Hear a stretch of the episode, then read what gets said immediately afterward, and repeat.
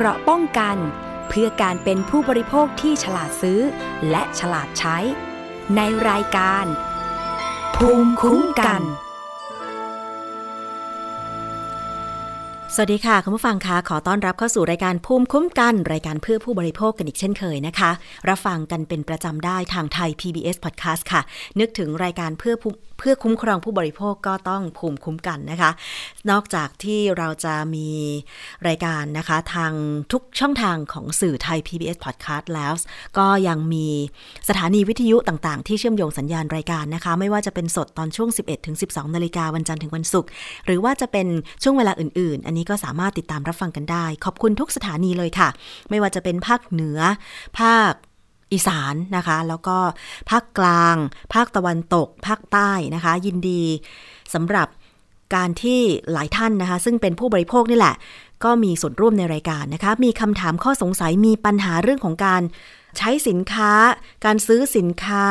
การใช้บริการต่างๆนะคะ ก็สามารถที่จะส่งเรื่องราวของคุณเข้ามาได้จะ เรียกว่าเป็นการร้องเรียนก็ได้นะ แต่ว่าดิฉันจะนำเรื่องราวเหล่านั้นเนี่ยไปสอบถามกับผู้รู้ผู้เชี่ยวชาญ เพื่อให้ตอบคำถาม หรือว่าแนะช่องทางการร้องเรียน เพราะว่าตอนนี้ค่ะ ไม่ว่าจะเป็นทางของไทย PBS เนี่ยก็มีหลาย ๆ รายการที่รับเรื่องร้องเรียน แล้วก็มีการผลิตรายการเพื่อผู้บริโภคนะคะ ถ้าเป็นภาคสื่อเสียงของเราก็มีรายการภูมิคุ้มกัน แต่ว่าถ้าเป็นทีวีช่องหมายเลข 3 ไทย PBS ก็จะมีรายการสถานีประชาชนนะคะ สามารถที่จะร้องเรียนกันเข้ามาได้ แล้วก็ยังมีผู้สื่อข่าวของสถานีประชาชนสองท่านที่มาร่วมจัดรายการภูมิคุ้มกันด้วย นั่นก็คือคุณอภิกนานะคะแล้วก็คุณประพาสนะคะสองท่านนี้เป็นผู้สื่อข่าวของสถานีประชาชน ซึ่งก็จะได้สัมผัส การรับเรื่องร้องเรียนจากพี่น้องประชาชนโดยตรง แล้วก็จะนำเรื่องของการบริโภคเนี่ยมานำเสนอในรายการภูมิคุ้มกันด้วย และนอกจากนั้นยังมีอีกหนึ่งท่านนะคะที่เป็นผู้ดำเนินรายการภูมิคุ้มกัน ก็คือคุณศรีวิไลสมทรง อันนี้ก็เป็นนักจัดรายการชื่อดังนะคะแล้วก็เก่าแก่ แล้วก็มีประสบการณ์หลาย ๆ เรื่องนะคะในเรื่องเกี่ยวกับในเรื่องของสุขภาพ อันนี้ก็จะมาพูดคุยกันนะคะ ติดตามรับฟังกันได้ค่ะ ประเด็นวันนี้นะคะเราจะมี ทั้งเรื่องของเสียงผู้บริโภคค่ะ ตอนนี้เรามีสภาองค์กรผู้บริโภคแล้วทำงานมาตั้ง 3 เดือนแล้วนะคะ วันนี้เราจะมาฟังกันว่า ต้องทำงานเกี่ยวกับเรื่องการคุ้มครองผู้บริโภคเรื่องอะไรบ้าง แล้วรวมไปถึงการรับฟังเสียงของผู้บริโภคทุกคนเพื่อที่จะนำไป ปรับใช้นะคะในการในงานคุ้มครองผู้บริโภคในอนาคตต่อไป เดี๋ยวอีกสักครู่หนึ่งดิฉันจะเปิดให้ได้รับฟังกันเกี่ยวกับเสียงของผู้บริโภคนะคะถึง 2 ท่าน แล้วก็สามารถที่จะส่งข้อมูลของคุณทาง Facebook ของไทย PBS Podcast ได้นะคะ เข้าไปกดถูกใจได้เลยค่ะ facebook.com/thaipbspodcast หรือว่าท่านไหนที่เล่น Twitter IG หรือว่าคลิกไปฟัง YouTube เป็นประจำ อย่าลืม Subscribe นะคะ ช่อง YouTube ของไทย PBS Podcast ด้วยค่ะ ชื่อเดียวกันเลยนะคะเมื่อวานเราพูดถึงเรื่องของการหลอกลวงการซื้อขายออนไลน์ โดยเฉพาะประเด็นที่มีมีคนหลอกลวงนะคะขายขาย iPhone มือสองทางเพจ โฟนบายมินนะคะแล้วก็สามารถที่จะจับกลุ่มผู้รับจ้างเปิดบัญชีได้ 2 คน เป็นเด็กสาววัย 18 และ 19 ปี แต่ตัวการใหญ่ชื่อพิยดาทองคำพันเนี่ย ตัวเธอนั้นเนี่ยมี account Instagram หรือว่า IG ที่มักจะถ่ายรูป แต่งตัวด้วยเสื้อผ้าแบรนด์เนม มีรองเท้ากระเป๋า มีรถยนต์ยี่ห้อเบนซ์นะคะ แล้วก็มีบ้านหรูหลายหลังเลย แต่ว่ามีเงินที่หมุนเวียนในบัญชี 35 ล้านบาทเนี่ย ได้มาจากการหลอกลวงการขายโทรศัพท์มือสอง เมื่อได้รับโอนเงินจากผู้ซื้อแล้ว ก็ไม่ส่งโทรศัพท์ไปให้ ก็คือหลอกลวงตั้งใจหลอกอะ่ะ แล้วก็มีการไปจ้างคนอื่นไปเปิดบัญชีทำให้ตำรวจอาจจะต้องทำงานหนักในการสืบ แล้วก็หาพยานหลักฐานจับกลุ่มคนนี้มาดำเนินคดี ชื่อนางสาวพิยดาทองคำพันธ์นะคะ จากที่สื่อมวลชน หลาย ๆ ช่องนะคะ ได้สัมภาษณ์ผู้เสียหายก็คือโอนเงินไปให้นางสาวพิยดา ที่ใช้คนอื่นไปเปิดบัญชีเนี่ยนะคะ ปรากฏว่าไม่ได้ของก็คือโทรศัพท์ iPhone มือสองที่สั่งซื้อไป น้องบางคนเนี่ยโอ้เห็นใจมากเลยนะ อย่างน้องเด็กวัย 14 ปีน้องก้องที่อำเภอเชียงดาวจังหวัดเชียงใหม่ เส้นเลือดในสมองแตกจนเสียชีวิต เพราะว่าเครียดนะอุตส่าห์ขอเงินพ่อ 5,000 บาท พ่อก็ต้องทำงานก็คือไปเก็บลำไยที่ลำพูน กว่าจะได้เงินมา 5,000 บาทนี่ การรับจ้างเก็บลำไยนี่วันละ 500 นะคะทั้งวันเลย 8 ชั่วโมงได้ 500 บาท แต่นางสาวพิยดาทองคำพันหลอกเอาไปแป๊บเดียว ไม่ต้องทำอะไรเลยนั่งอยู่เฉยๆ แล้วก็โพสต์ สื่อสังคมออนไลน์ หลอกคนอื่นเอาเงินไป ใช้เงินบนความทุกข์ของคนอื่น ไม่รู้มีความสุขได้ยังไงเนาะคุณผู้ฟัง มีบางคนนะ ที่อีกรายการหนึ่งสัมภาษณ์อะ น้องน่าสงสารมากก็คือว่าน้องก็เก็บหอมรอมริบเพื่อจะได้ซื้อโทรศัพท์ สักหนึ่งเครื่องเป็นสมาร์ทโฟน น้องร้อยพวงมาลัย กว่าจะได้พวงมาลัยหนึ่งพวงพวงละ 1 บาทเนี่ยนะคะ ต้องร้อยพวงมาลัยถึง 5,000 พวงเนาะกว่าจะได้เงิน 5,000 บาทนะนั่งร้อยพวงมาลัยหลังขดหลังแข็ง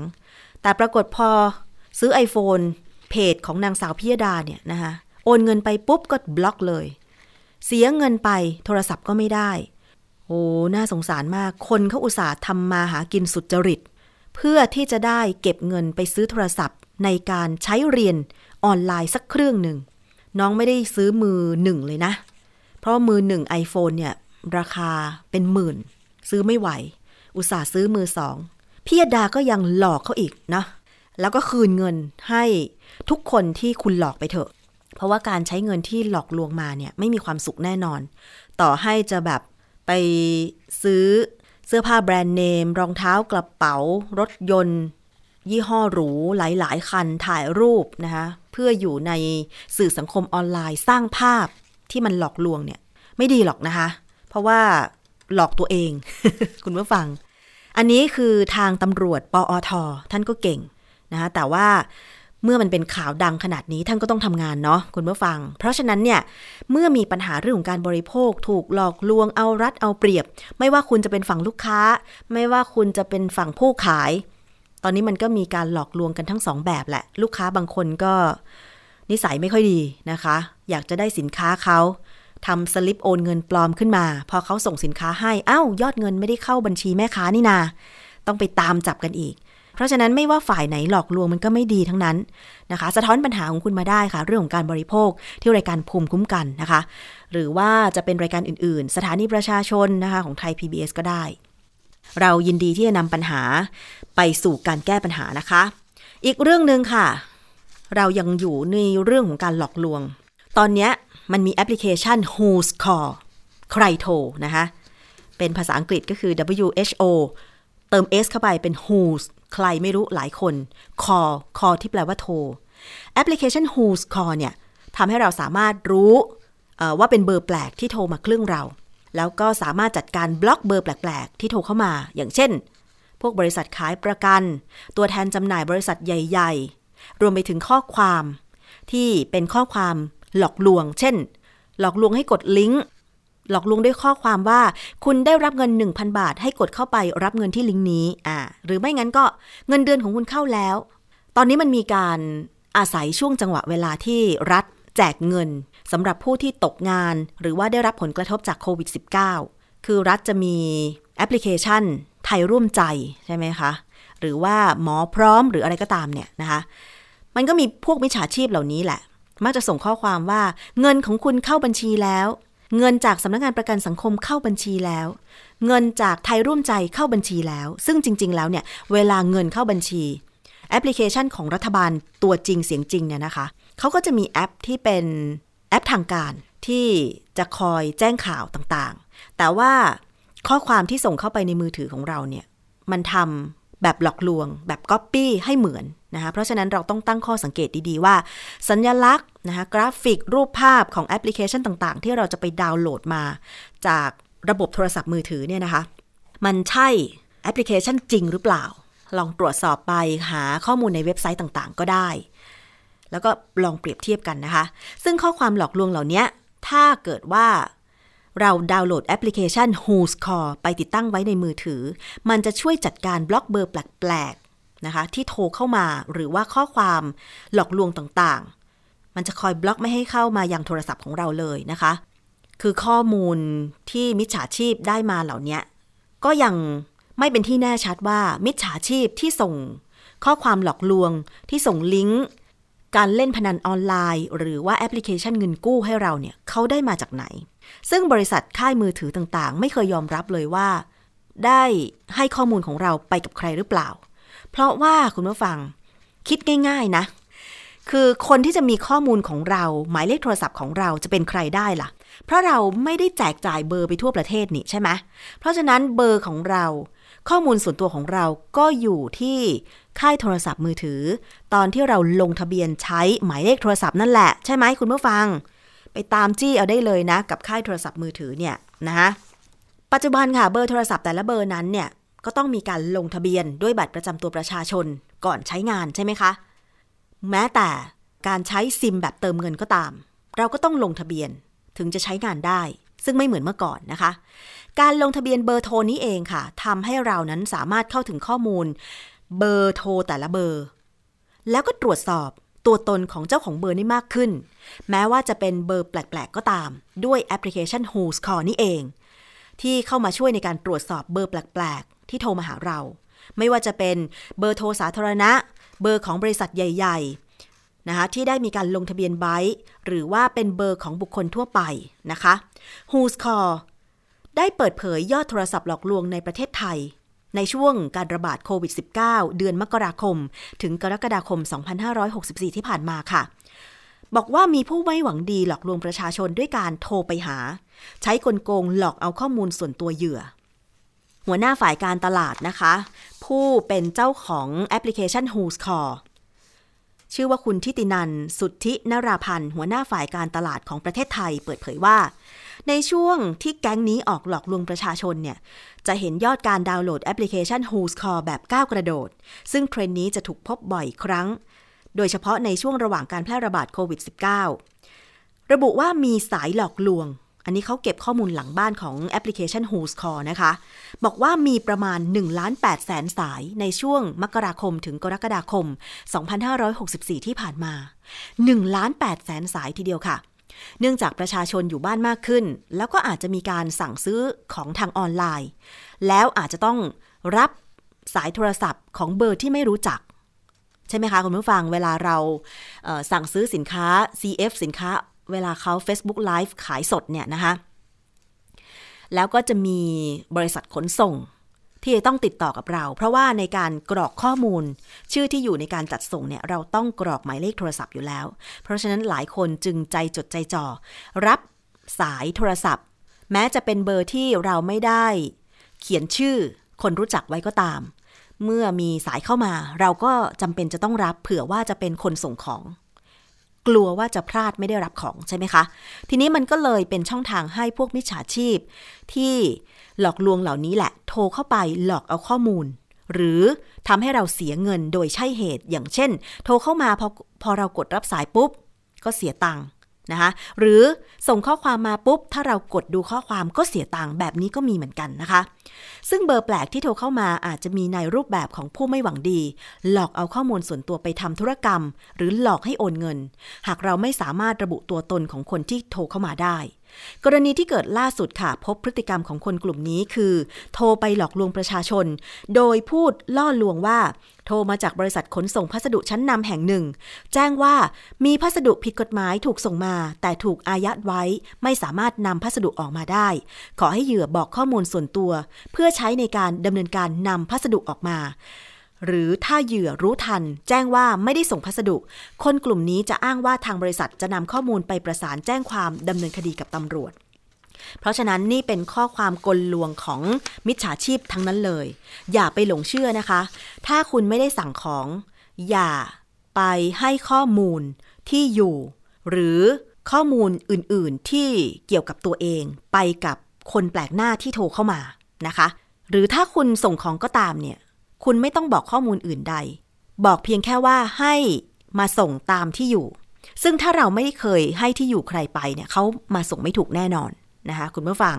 อย่าให้ข้อมูลส่วนตัวกับใคร โดยเฉพาะบ้านเลขที่ หมายเลขบัญชี ธนาคารนะคะแล้วก็รหัสผ่าน ATM อย่าให้โดยเด็ดขาดนะคะ แล้วควรจะตั้งรหัสผ่านที่ ไม่มีใครสามารถคาดเดาได้ อย่างเช่น วันเดือนปีเกิดอย่างเงี้ยอย่าไปตั้งนะคะ เพราะว่าถ้าเกิดสมมุติคนร้ายเนี่ยมันได้สำเนาบัตรประจาสำเนาบัตรประจำตัวประชาชนของเราไป มันก็คาดเดาได้ไงศูนย์หนึ่งศูนย์หนึ่งอะไรอย่างเงี้ยนะคะศูนย์หนึ่งศูนย์หนึ่ง2490 อะไรอย่างเงี้ย ไม่ได้นะคุณผู้ฟัง อย่าไปตั้งรหัสเป็นวันเดือนปีเกิดอะไรอย่างนี้นะคะ ให้ตั้งแบบมีทั้งตัวเลข มีทั้งภาษาอังกฤษส่วนมากจะเป็นภาษาอังกฤษเนาะมีเครื่องหมายอะไรอื่น อย่างเช่นเครื่องหมายแอดเครื่องหมายสี่เหลี่ยม ตัว S เครื่องหมายเปอร์เซ็นต์คือถ้าเขาให้ ถ้าเขาให้อนุญาตให้ตั้งรหัสผ่าน แบบที่มีตัวอักษรหรือเครื่องหมายหลาย ๆ แบบเนี่ยให้สร้างแบบผสมกันไว้ เพื่อที่ว่าคาดเดาได้ยากที่สุด มีแต่เราคนเดียวเท่านั้นที่จำได้ แต่อย่าลืมรหัสผ่านของตัวเองล่ะ ไม่อย่างนั้นก็คือไม่สามารถไม่สามารถทำธุรกรรมใด ๆ ได้เลยนะคะแม้แต่ลงทะเบียน Account Facebook ดิฉันเองเป็นบ่อยๆ นะ คือบางทีตั้งรหัสแบบยาวมากเลยอะเอาที่ตัวเองจำได้อะคือ Facebook เนี่ยมันไม่จำกัดอะใช่ไหมคะ เวลาตั้งรหัสผ่าน เราสามารถเพิ่มรหัสผ่านเข้าไปได้เรื่อยๆ เอาแบบที่เราจำได้ตอนนี้ดิฉันมีรหัสผ่านโอ้ไม่รู้กี่สิบตัวแล้วเนี่ย บางทีก็คือ จำไม่ได้ด้วยอะว่าแอคเคาท์ที่เราใช้เปิด Facebook เนี่ย คือแอคเคาท์อะไร รหัสผ่านอะไร อันนี้ก็ต้องอาศัยแบบทวนความจำกันนิดนึงอะไรอย่างเงี้ยนะคะ เพื่อที่ว่าเวลามีมิจฉาชีพในลักษณะหลอกลวงเอาข้อมูลมาเนี่ยจะได้ปลอดภัยนะคะ ไม่สามารถมีใครคาดเดารหัสผ่านได้ โดยเฉพาะรหัสผ่านทางธุรกรรมทางการเงินอะ ATM บ้างหรืออะไรบ้างเนี่ยนะคะ ต้องตั้งยากๆไว้ค่ะ เอาละค่ะ อีกเรื่องหนึ่งเกี่ยวกับการประกันภัย ในช่วงโควิด -19 โดยเฉพาะการประกันภัยแบบค่ารักษาพยาบาลโควิด -19 และเจอจ่ายจบเมื่อตรวจเจอโควิด จ่ายทันที 1 0 0 0 0 0บาท 50,000 บาทอะไรก็ว่าไป ทีนี้มันก็มีบางบริษัทประกันภัยที่ส่อแววว่าจะมีปัญหานะคะ ก็คือว่ามีการจ่ายเงินชดเชย ผู้เอาประกันภัยล่าช้ากรณีเจอจ่ายจบนะคะแล้วก็การรักษาพยาบาล ถึงแม้ว่า คนเอาประกันภัยนั้นเนี่ยจะรักษาโควิด -19 หายแล้ว ส่งเอกสารหลักฐานไปเคลมประกันแล้ว แต่ก็ยังไม่ได้รับการชดเชยเยียวยานะคะ อย่างบริษัทเอเชียประกันภัยเนี่ยมีผู้เอาประกันภัย ผู้บริโภคไปร้องเรียน ถึงหน้าบริษัทเลยทีเดียวนะคะ ว่าขอให้จ่ายชดเชยเยียวยาโดยเร็ว ซึ่งทางบอร์ดคอปพอเนี่ยเห็นชอบนะคะ ตอนนี้ให้นายทะเบียนสั่ง บริษัทเอเชียประกันภัย หยุดรับประกันภัยชั่วคราว พร้อมคุมเข้ม ห้ามรับลูกค้ารายใหม่ แต่ว่าต้องจ่ายเคลม ลูกค้ารายเดิมตามปกติค่ะ ดร สุทธิพล ทวีชัยการ เลขาธิการ คณะกรรมการกำกับ และส่งเสริมการประกอบธุรกิจประกันภัย หรือคอปพอเปิดเผยว่า ที่ประชุมของคณะกรรมการกำกับ และส่งเสริมการประกอบธุรกิจประกันภัย บอร์ดคอปพอนะคะ เมื่อวันที่ 23 กันยายนที่ผ่านมา มีมติเห็นชอบให้บริษัทเอเชียประกันภัย 1950 จำกัดมหาชน หยุดรับประกันวินาศภัยเป็นการชั่วคราวตั้งแต่ 23 กันยายนเป็นต้นไปแล้วค่ะคุณผู้ฟัง ถ้าเกิดว่ายังเห็นข้อความโฆษณาของบริษัทษัทเอเชียประกันภัย 1950 จำกัดมหาชน เกี่ยวกับโควิด -19 อะไรก็ตามเนี่ย อย่าไปซื้อนะคะ อาจจะเป็นข้อความเก่า เพราะว่าตอนนี้นายทะเบียนของคอปพอหยุดนายทะเบียนของคอปพอค่ะ ประกาศให้บริษัทเอเชียประกันภัยเนี่ยหยุดรับประกันวินาศภัยเป็นการชั่วคราวนะคะ ทั้งนี้จากปรากฏการพฤติการและหลักฐานต่อนายทะเบียนว่า บริษัทเอเชียประกันภัย 1950 จำกัดมหาชน มีฐานะการเงินไม่มั่นคงค่ะ โดยมีการ ประมาณการหนี้สินเกินกว่าทรัพย์สิน มีสภาพคล่องไม่เพียงพอสำหรับการเรียกร้องค่าสินใหม่ทดแทน และปรากฏว่าอัตราส่วนความเพียงพอของกองทุน อาจจะต่ำกว่าเกณฑ์ที่กฎหมายกำหนดทำให้ไม่สามารถมั่นใจได้ว่าบริษัทเอเชียประกันภัย 1950 จำกัดมหาชนเนี่ย จะมีความสามารถในการชำระหนี้ตามภาระผูกพันที่มีต่อผู้ออกประกันภัยหรือประชาชนได้ มีการจ่ายค่าสินไหมทดแทนล่าช้า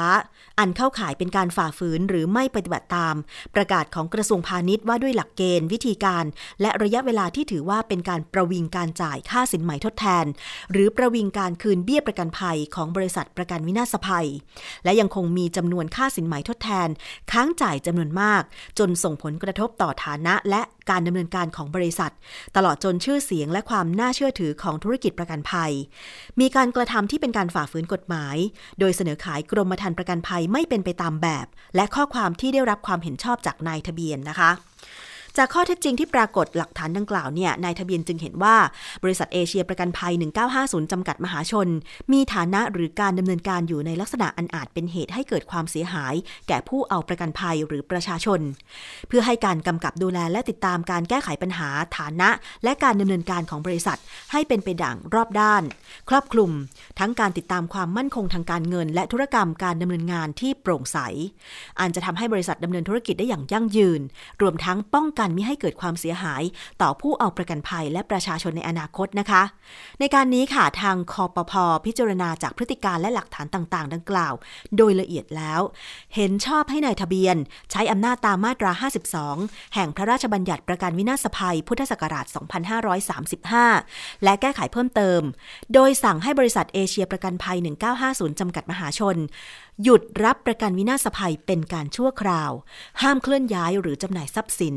และให้บริษัทเร่งดำเนินการแก้ไขปัญหาฐานะการเงิน และการดำเนินงาน โดยกำหนดเงื่อนไขต่างๆ ให้บริษัทดำเนินการดังต่อไปนี้ค่ะคุณผู้ฟัง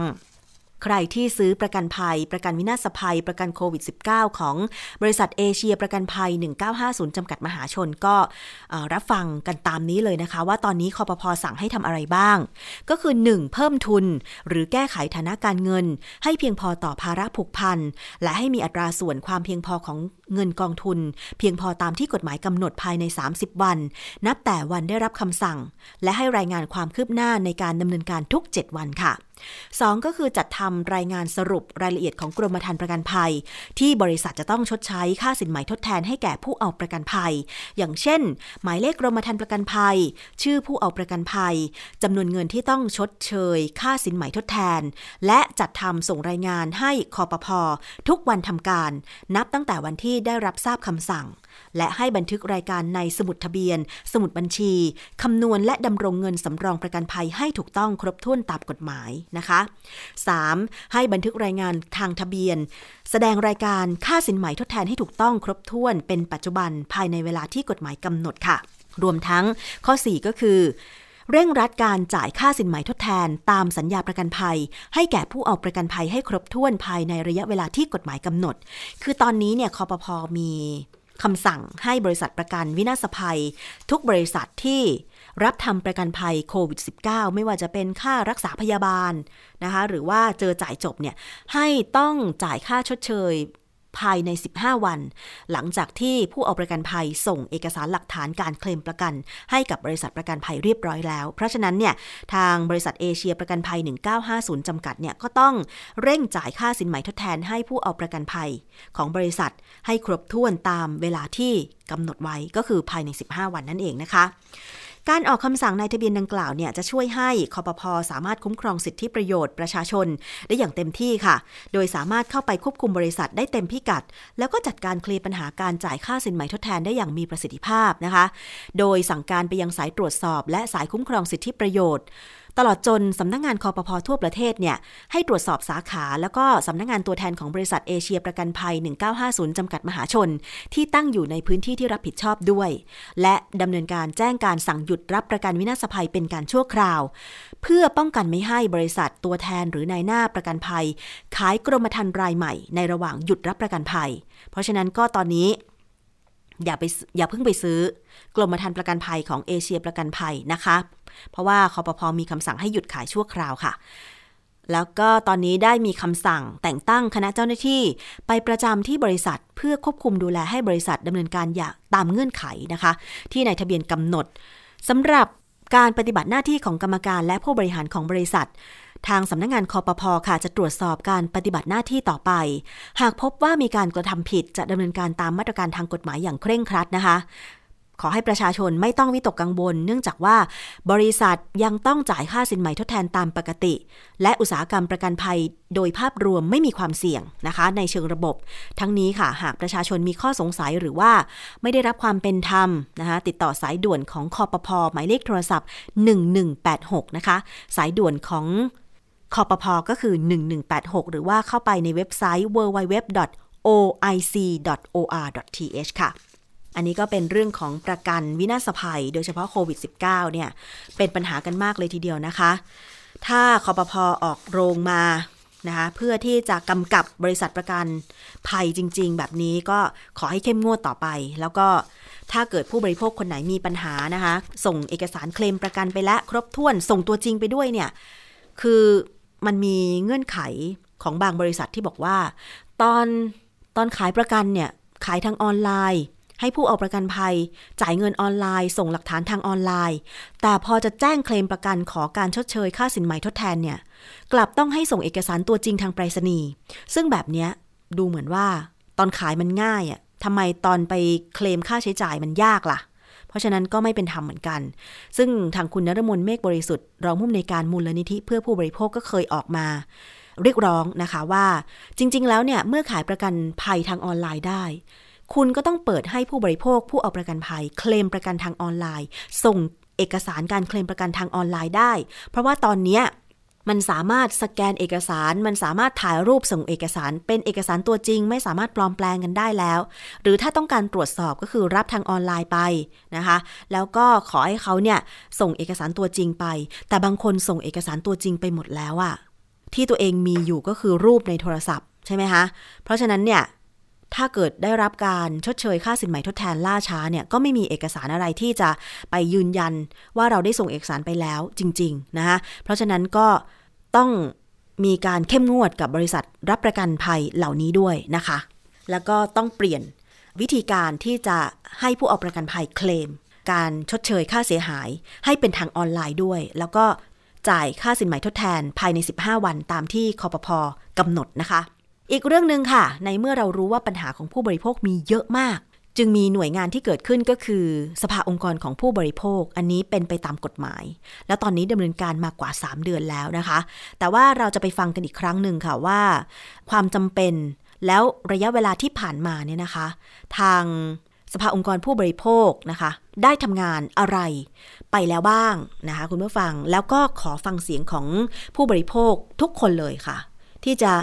สะท้อนเสียงกันเข้าไปว่าตอนนี้อยากจะให้แก้ปัญหาผู้บริโภคในเรื่องไหนบ้าง เพื่อจะช่วยกันทำงานคุ้มครองผู้บริโภคในประเทศไทยให้เข้มแข็งมากขึ้นนะคะ ดิฉันมีเสียงจากการเสวนาทางออนไลน์ ของสภาองค์กรผู้บริโภคนะคะ เกี่ยวกับเรื่องของรับฟังความคิดเห็นและความพึงพอใจ ต่อการดำเนินงานของสภาองค์กรผู้บริโภค ประจำปีงบประมาณ 2564 นะคะ มีเสียงของรองศาสตราจารย์ ดร สมบัติ กุสุมาวลี คณะบดีคณะ พัฒนาทรัพยากรมนุษย์ ของสถาบันบัณฑิตพัฒนาบริหารศาสตร์หรือนิด้าค่ะ ในสังคมยุคที่เราเรียกว่าเป็นใครจะเรียกว่าเป็นทุนนิยมอุตสาหกรรมเป็นทุนทุนนิยมแนวไอสารสนเทศดิจิทัลในโลกยุคปัจจุบันเนี่ยแต่ที่แน่ๆเนี่ยทุกวันนี้ประชาชนทุกคนเนี่ยอยู่ภายใต้กระบวนการของการที่เราตั้งแต่ตื่นนอนไปจนถึงนอนนะฮะ 24 ชั่วโมงเนี่ยเราเป็นผู้บริโภค นะฮะเรามีทั้งสถานะการเป็นประชาชนแล้วก็ผู้บริโภคนะครับ ทีนี้สวเกิดขึ้นมา ผมเชื่อว่าโดยรากฐานสำคัญในทางวิชาการเนี่ยเราเรียกว่าเป็นเกิดกระบวนการที่เรียกว่า new social movement นะฮะเป็นกระบวนการทางกระบวนการทางสังคมแบบใหม่นะฮะที่เกิดขึ้นมาเพื่อที่จะทำให้ประชาชนเนี่ยนะครับมีโอกาสมีสิทธิ ที่จะปกป้องสิทธิของตัวเองนะครับ คือจริงๆแล้วอันนี้มันควรจะเป็นหน้าที่ของรัฐนะฮะแต่เนื่องจากความก็ต้องผมว่าต้องพูดตรงๆว่ารัฐเองก็มีเป็นนกลไกที่ยังไม่มีประสิทธิภาพที่ดีพอในการที่จะคุ้มครองสิทธิของผู้บริโภคนะครับ ดังนั้นก็มีเรียกว่ากลุ่มประชาชนนะครับที่มีความมุ่งหวังนะครับที่จะเข้ามาสร้างกลไกอีกอันหนึ่งนะครับ เพื่อที่จะ ช่วยกันคุ้มครองนะสิทธิของพวกเราทุกท่านนะครับ ในฐานะผู้บริโภคนะครับ ดังนั้นก็เลยเป็นที่มาของการเรียกว่าถูกร่างอยู่ในรัฐธรรมนูญ แล้วก็ในที่สุดออยู่ในพรบจัดตั้งสภาองค์กรของผู้บริโภคนะครับ เมื่อเดือนพฤษภาคมปี 2562 นะครับ ซึ่งในพรบนี้เขียนไว้ชัดเจนว่ามีวัตถุประสงค์ เพื่อคุ้มครองผู้บริโภคในทุกด้าน ในฐานะเป็นผู้แทนผู้บริโภค คุ้มครองสิทธิ อันพึงมีพึงได้ของผู้บริโภคนะครับ ดังนั้นทุกท่านเป็นผู้บริโภคนะครับ ก็ก็ควรจะได้รับการคุ้มครองสิทธิอันนี้นะครับ ไม่ใช่เฉพาะท่านนะครับ ตัวผมเองนะฮะก็ก็เป็นผู้บริโภคคนหนึ่งที่ควรจะต้องใช้สิทธิอันนี้ด้วยนะครับ ทีนี้ในพรบฉบับนี้นะครับ ก็บอกว่าสอบเนี่ยนะฮะซึ่งจะมีการจัดตั้งนะครับ ก็จะมีอำนาจดำเนินการอย่างน้อยใน 8 เรื่องนะครับผมผมอ่านเร็วๆก็คือ มีอำนาจในการให้ความคุ้มครองสิทธิของผู้บริโภค ให้ข้อเสนอแนะนโยบายนะครับ ซึ่งเมื่อสักครู่ทางพิสารีก็ได้เล่าตรงนี้ให้ฟังแล้วว่าที่ผ่านมาทำอะไรบ้างนะครับ แล้วก็สองก็สนับสนุนและดำเนินการตรวจสอบติดตามเฝ้าระวังสถานการณ์ปัญหาสินค้าและบริการนะฮะสามรายงานการกระทำหรือละเลยการกระทำอันมีผลกระทบต่อสิทธิผู้บริโภค ไปยังหน่วยงานของรัฐนะครับ แล้วก็สี่สนับสนุนช่วยเหลือองค์กรของผู้บริโภค ในการรักษาประโยชน์ของผู้บริโภคนะครับห้าสนับสนุนการศึกษาวิจัยเพื่อประโยชน์ในการดำเนินงานคุ้มครองสิทธิผู้บริโภคนะครับหกสนับสนุนและช่วยเหลือสมาชิกในการไกล่เกลี่ยปรณีประนอมนะครับเจ็ดดำเนินคดีเกี่ยวกับการค่ะนั่นก็คือเสียงของรองศาสตราจารย์ ดร สมบัติกุสุมาวลีนะคะคณะบดี คณะพัฒนาทรัพยากรมนุษย์ของนิดาค่ะอีกเสียงหนึ่งนะคะที่กล่าวไว้ในการเสวนาในครั้งนี้ก็คือ คุณสารีอองสมหวังนะคะ เลขาธิการสภาองค์กรผู้บริโภคค่ะ ได้กล่าวถึงเรื่องของปัญหาผู้บริโภคการทำงานตรงนี้ เราจะไปฟังกันสักนิดหนึ่งนะคะ ถึงแม้ว่าเราจะพอทราบกันแล้วล่ะว่า ปัญหาของผู้บริโภคมีอะไรบ้าง แต่จากนี้ไปค่ะ สภาองค์กรของผู้บริโภคเนี่ยก็เป็นอีกหนึ่งหน่วยงานที่จะมีหน้าที่ในการที่จะคุ้มครองเรานะคะ ไปฟังเสียงของคุณสารีอองสมหวังนะคะ ยังต้องร่วมมือกับหน่วยงานคุ้มครองผู้บริโภค เพราะเราไม่ได้ไปจัดการผู้ประกอบการโดยตรงนะฮะเราเป็นเพื่อนกับทุกคน เพราะฉะนั้นหน่วยงานรัฐก็ยังมีหน้าที่ปรับจับจัดการผู้ประกอบการเหมือนเดิมนะคะสภาเป็นเพื่อนของผู้บริโภคและช่วยทำให้การใช้สิทธิ์ของผู้บริโภคเนี่ยสะดวกขึ้นคล่องตัวขึ้นนะคะ อันนั้นน่าจะเป็น ตัวชี้วัดพวกเราที่สำคัญได้นะคะแน่นอนฮะว่าปัญหาผู้บริโภคมันเยอะนะฮะทำทุกเรื่องคงไม่ไหว เราก็ได้จัดกลุ่มออกเป็นแปดเรื่องนะฮะแน่นอนคนที่เมื่อสองสาวันนี้เราจะเห็นนะฮะมูลที่ผู้บริโภคออกมาเรื่อง SMS หลอกให้กู้เงินนะฮะ SMS รุกรานชีวิต เรากลับมารุกรานชีวิตเราเหมือนเดิมที่เดิมอาจจะส่ง SMS มาขายของขณะนี้ก็อยู่ดีๆ ก็บอกว่าคุณได้เงินกู้สองแสนนะฮะ กดเข้าไปเลยฮะ กดเข้าไปกดเข้าไปแล้วก็อาจจะเป็นหนี้ได้ทันทีนะฮะ หรืออาจจะมีปัญหาต่อระบบความปลอดภัยเรื่องการเงินของคุณ อาหารยาและผลิตภัณฑ์สุขภาพนะฮะ แน่นอน แม้เราจะอยากสวยแต่ว่า กินแล้วเราก็ควรจะปลอดภัยถูกไหมฮะอาหารยาต่างๆเนี่ยเราก็ควรจะปลอดภัยนะคะ สื่อสารโทรคมนาคมและเทคโนโลยี จริง ๆ กสทชเนี่ยมีประกาศเอาเปรียบคนที่ส่ง SMS นะคะ แต่ว่า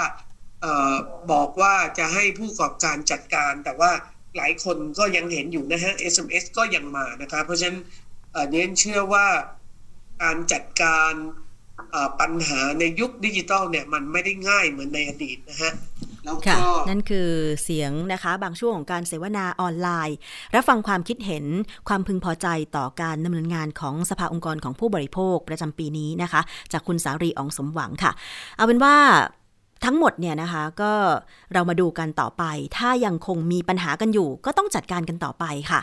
แล้วก็รับฟังข้อมูลข่าวสารกันได้นะคะ ผ่านรายการภูมิคุ้มกัน รายการเพื่อผู้บริโภคนะคะ ซึ่งต้องนำไปสู่การแก้ไขปัญหาค่ะ โดยเฉพาะเรื่องของ SMS เนี่ยทุกคนได้รับกันอยู่แล้วนะคะ ดิฉันเองก็ได้รับบางทีก็ส่งลิงก์เล่นการพนนัน เล่นหวยออนไลน์ เล่นโน่นเล่นนี่ อย่ากดเข้าไปดูนะคะ อย่าแม้แต่คิดจะกดเข้าไปดูให้ลบทิ้งรายงาน report เข้าไปเลยนะคะ เพราะว่าเหล่านี้มันเป็นขยะมันเป็นข้อมูลที่หลอกลวงทั้งนั้นนะคะ แล้วก็แจ้งความไปตำรวจบกปอทหรือว่าแจ้งมาที่รายการภูมิคุ้มกันก็ได้ กดเข้าไปที่ Facebook ของไทย PBS Podcast นะคะ แล้วก็ส่งเสียงมาถึงดิฉัน ส่งข้อมูลมาถึงดิฉันได้เลยค่ะ เอาละช่วงนี้เรายังมีอีกช่วงหนึ่งนะคะ เป็นเรื่องของงานวิจัยทางวิทยาศาสตร์ล้วนๆเลยทีเดียวค่ะ พูดคุยเกี่ยวกับเรื่องของภูมิคุ้มกันอาจถูกปรับเปลี่ยนได้ ถ้ากินอาหารผลิตทางอุตสาหกรรมบ่อยจนเกินไป ดิฉันคุยกับดรแก้วกังสดานนภัยนักพิษวิทยาค่ะ ในช่วงคิดก่อนเชื่อไปฟังกันค่ะ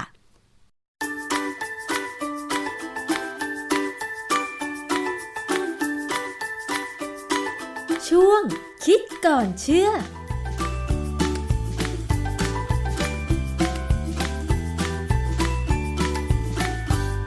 พบกันในช่วงคิดก่อนเชื่อกับดรแก้วกังสดานนภัย นักพิษวิทยากับดิฉันชนาทิพไพรพงศ์ค่ะ วันนี้เราจะมาคุยเกี่ยวกับเรื่องของอาหารทางอุตสาหกรรมนะคะ คุณผู้ฟัง ปัจจุบันนี้ค่ะ เรากินอาหารจากการผลิตจากโรงงานอุตสาหกรรมกันเยอะขึ้น สังเกตไหมคะว่า ร้านสะดวกซื้อเนี่ยมีเมนูอาหารสำเร็จรูป กึ่งสำเร็จรูปเยอะเลยนะคะ ซื้อเป็นกล่องๆไปแล้วก็เอาไปใส่ไมโครเวฟ อุ่นแป๊บเดียวไม่ถึง 3 นาที ก็ได้กินแล้วแถมอร่อยด้วย บางคนซื้ออาหารกล่องพวกนี้กินเป็นประจำ เพราะนึกว่ามันก็ปลอดภัยดีนี่ เพราะว่าเขาก็เคยโชว์แล้วว่าขั้นตอนการผลิตของเขาเนี่ยก็สะอาดถูกหลักอนามัย แต่เชื่อหรือไม่ว่าเวลาเขาผลิตอาหารทางอุตสาหกรรมพวกนี้เนี่ยเขาใส่สารอะไรลงไป เพื่อถนอมอาหารเหล่านี้บ้าง ซึ่งบางสารนั้นเนี่ย เชื่อแน่ว่าหลายคนคงไม่เคยได้ยิน แต่จะมีอะไรบ้าง แล้วจะส่งผลกับสุขภาพร่างกายของเราอย่างไร ต้องไปถามกับอาจารย์แก้ว ซึ่งท่านเรียนมาทางด้านพิษวิทยาทางด้านอาหารโดยตรงนะคะ อาจารย์คะ อาหารทางอุตสาหกรรมเนี่ยจริง ๆ แล้วมันอร่อยนะ ดิฉัน ก็กินเหมือนกันนานๆกินทีนะคะ อาจารย์ ความจริงอะคุณกินบ่อย คุณไม่ได้กินนานๆหรอกเพราะว่าอาหารอุตสาหกรรมเนี่ยมันคือทุกอย่างที่เราเข้าไปในซูเปอร์มาร์เก็ต พอเราเห็นทุกอย่างที่วางอยู่บนชั้นอะอันนั้นเป็นอาหารอุตสาหกรรมทั้งนั้นเลย แต่ถ้าเป็นอาหารกล่องอย่างร้านสะดวกซื้อ ก็กินมีเมนูที่ชอบอยู่บ้างเช่น ผัดซีอิ๊วอย่างนี้ แต่เมนูอื่นก็ไม่กินนะอันนั้นเป็นอาหารที่เขาทำแบบ TV dinner เขาเรียก TV dinner นะ คือแช่แข็งให้เราไปอุ่นกิน แต่อาหารอุตสาหกรรมจริงๆ มันรวมไปถึงอาหารกระป๋อง uh-huh. รวมไปถึงอาหารอะไรก็ได้ที่เขาเก็บไว้บนชั้นเนี่ย แล้ว เขาก็สามารถที่จะอยู่ได้นาน พอสมควรนะส่วนมากอาหารพวกนี้ก็จะบอกวันผลิตหรือวันหมดอายุอะไรแบบนี้นะเหตุที่เขาบอกวันหมดอายุ เพราะว่าบางครั้งเนี่ยสารอาหารบางอย่างมันเสื่อมสภาพลง สารอาหารบางอย่างเปลี่ยนแปลงไปตามเวลา โดยไม่ต้องมีอากาศเข้าไปก็ได้ มันก็เปลี่ยนเอง เวลาเขาผลิตอาหารทางอุตสาหกรรมเนี่ยสิ่งที่เขาต้องทำก็คือว่าทำยังไงให้อาหารนี้คงสภาพอยู่ในลักษณะที่ผู้บริโภคชอบนะ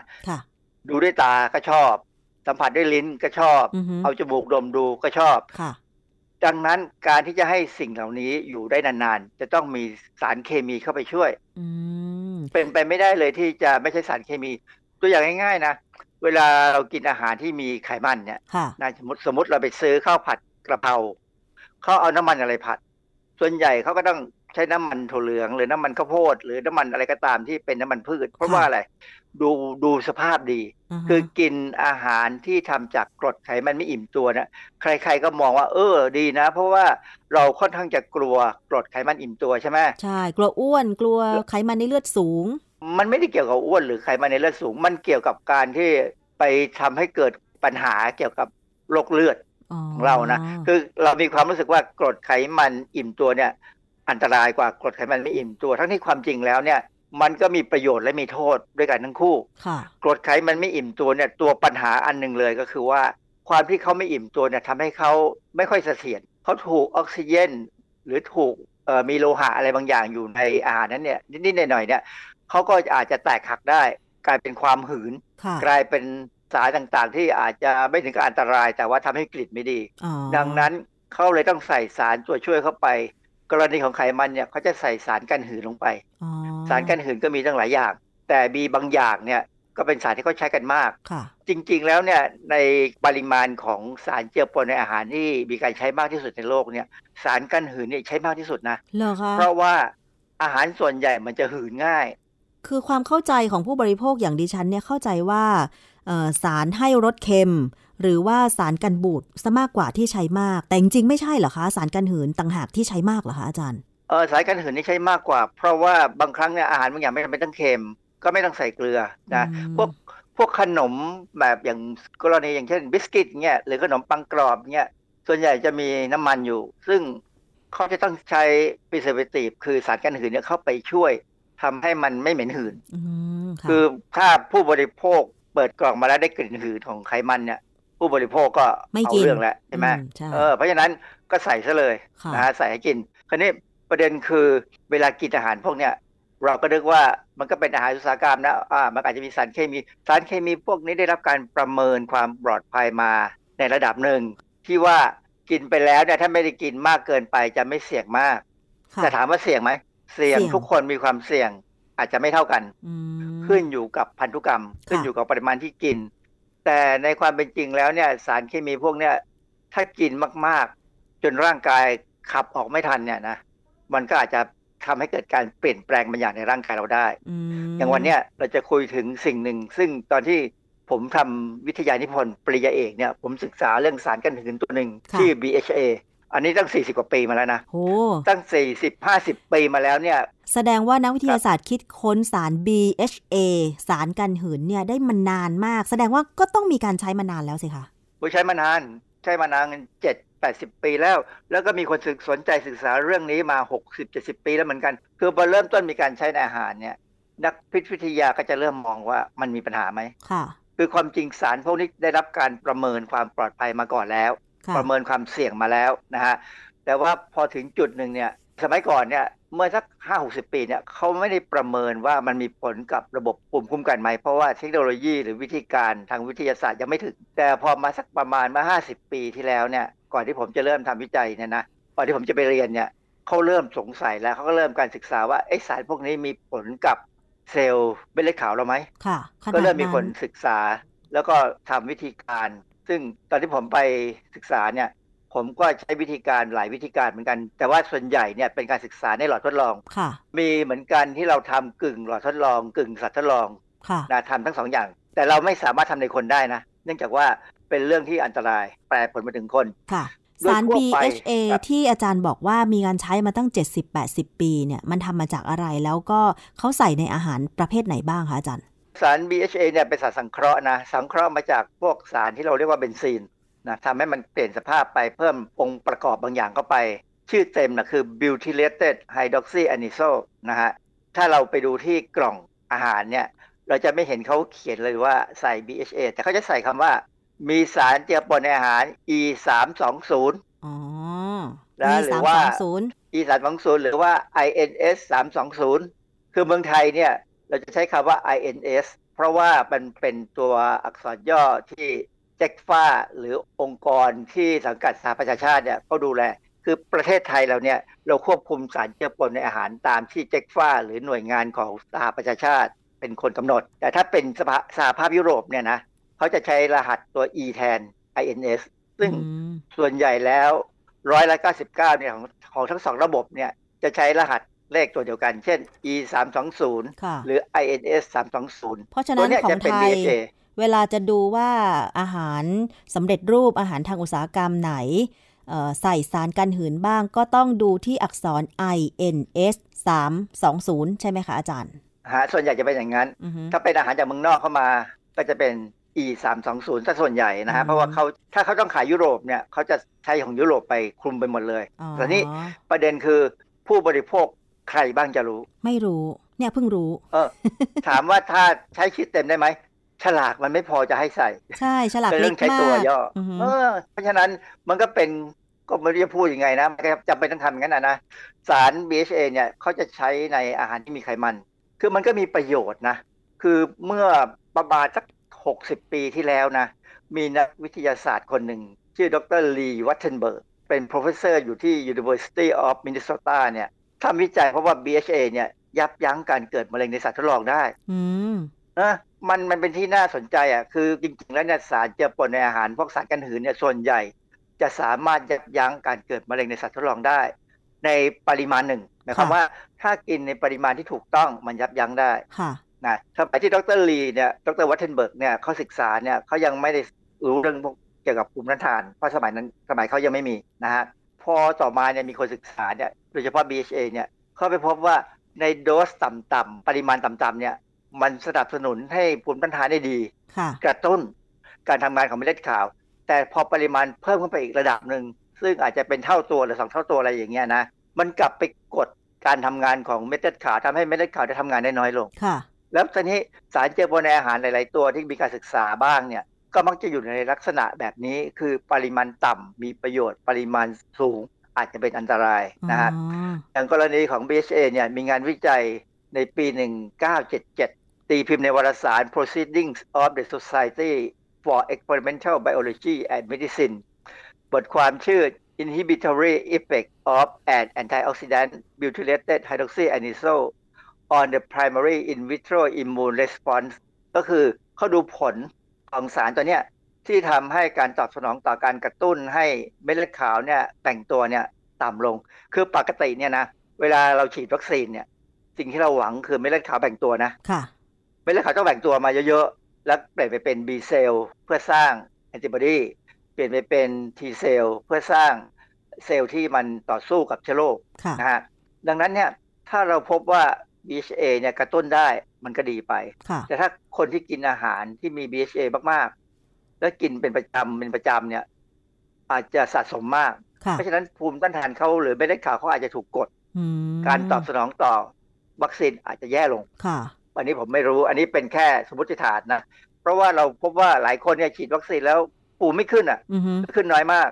ก็อาจจะเป็นอย่างนั้นนะฮะคราวนี้มีสารตัวหนึ่งที่เป็นสีเหลือง เราชื่อทาตาซีนกับอมาราน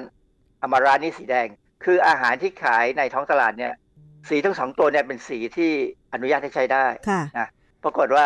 การใช้เนี่ยมีใช้ทั้งอุตสาหกรรมจริง ๆ กับอุตสาหกรรมครัวเรือน อุตสาหกรรมครัวเรือนเนี่ยน่ากลัวตรงที่ว่าเวลาใส่สารเจือปนเนี่ยเขาใส่แบบบางทีก็ไม่ระวังนะ ตอนนี้นักวิจัยกรีกกลุ่มหนึ่งเนี่ยเขาเคยตีพิมพ์ผลงานวิจัยเรื่อง Immunological Study on Amaranth, Sunset Yellow and Curcumin as Food Coloring Agent in Albino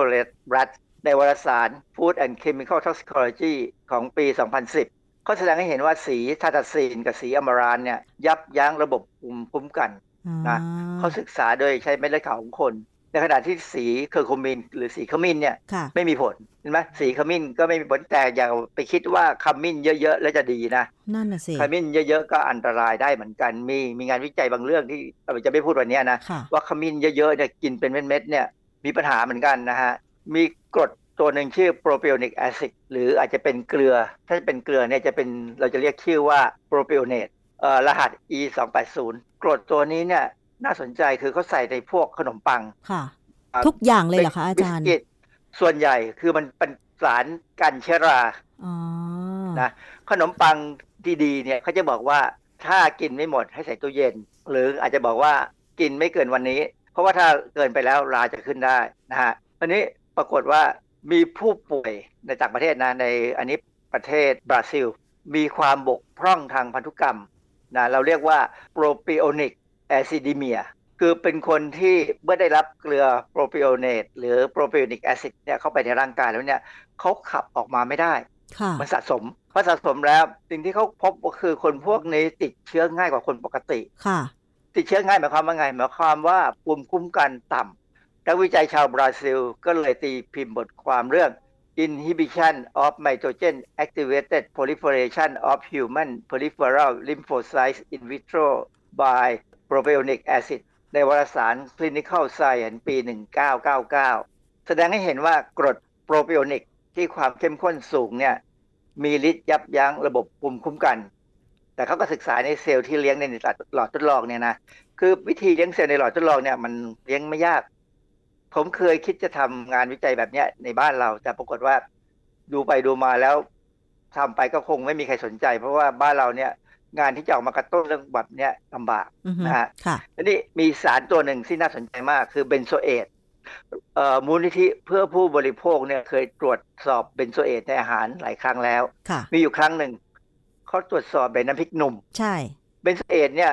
ใช้ได้ไม่เกินพันมิลลิกรัมต่อกิโลกรัม หรือพูดง่ายๆคือพัน ppm เบนโซเอตก็คือสารกันบูดนะคะอาจารย์เออเป็นสารกันบูดจริง ๆ มันเป็นมาจากกรดเบนโซอิกซึ่งมีในผลไม้หลายชนิดนะ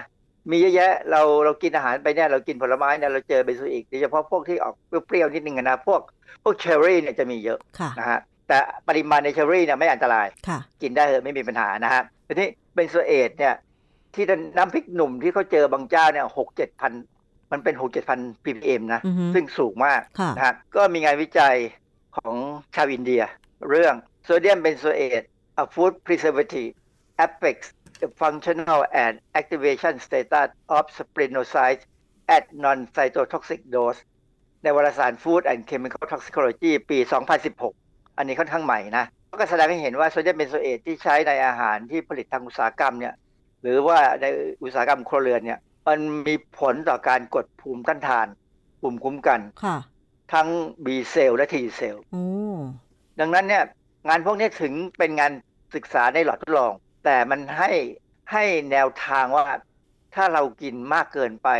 เราอาจจะมีปัญหาได้ เพราะฉะนั้นผมไม่ถึงกับไปบอกว่าอยากกินอาหารอุตสาหกรรม เพราะว่าในสภาวะปัจจุบันเนี่ยต้องกินอาจารย์คนที่อยู่คอนโดเนี่ยอยู่แฟลตเนี่ยบางครั้งไม่มีโอกาสทำกับข้าวหรอกใช่ ไปทำงานก็เหนื่อยใช่ไหมใช่ก็แวะซื้ออาหารที่เขาแช่แข็ง ซึ่งก็ดูดีนะฮะแต่ถามว่าเขาใส่บรรจุภัณฑ์ที่สวยอะ่ะ แล้วก็เราดูขั้นตอนวิธีการทำเขาก็สะอาดอย่างเงี้ยอาจารย์ แล้วก็แบบเหมือนเราดูฉลากก็เปล่าปัญหาคือเราดูฉลากก็เปล่าว่าเขาระบุไหมว่าใส่สารเจือปนอะไรบ้าง ซึ่งคือดูก็ดูผ่านๆอาจารย์ บางทีเราก็อาจจะแปลตัวอักษรที่ฉลากไม่ได้ไงอาจารย์ ตัวฉลากที่เขาเขียนเนี่ยสารที่เขาใส่เนี่ยเป็นสารที่ถูกกฎหมายหมดอือนั่นแหละสิในเมื่อกฎหมายรับรองคนก็เลยเชื่อไงอาจารย์ ปริมาณก็ใช้ตาม GMP คือใช้ตามที่จำเป็นนะคำว่า GMP คือจำเป็นในทางอุตสาหกรรม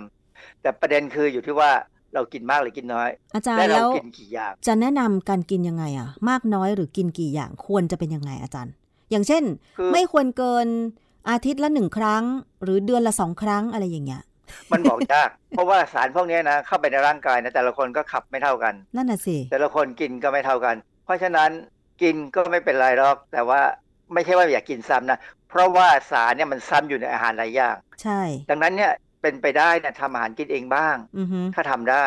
หรือว่ากินคลีนตามร้าน ไปไปสมมติเราไปกินตามร้านหรือสั่งไรเดอร์ซื้อมาให้เงี้ยซื้อจากร้านอาหารเนี่ยอาจจะไม่ใส่ใช่ไหมเพราะเขาทำสดๆทำแบบนั้นแล้วเราเดี๋ยวกิน แต่ว่าอาหารอุตสาหกรรมเนี่ยเขาไม่เขาไม่ได้ทำให้เรากินสดใช่เขาทำแล้วบางครั้งต้องแช่เย็นหรือแช่แข็ง อาจารย์ ดังนั้นเนี่ยแต่บางคนเนี่ย เขาก็ไม่กินอาหารกล่องจากร้านสะดวกซื้อนะ เพียงแต่ว่าบางคนเขาอาจจะชอบกินพวกบิสกิต พวกขนมปัง พวกขนมกรุบกรอบ คืออันนี้มันก็มีสารเคมีทางอุตสาหกรรม หมดเลยใช่ไหมอาจารย์ ก็มีหมดเลยแหละนะผมก็กิน ผมก็ซื้อกิน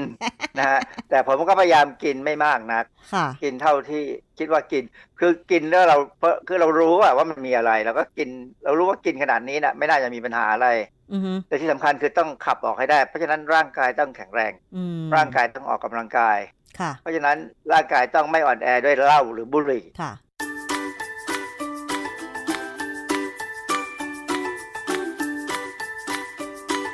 ช่วงคิดก่อนเชื่อ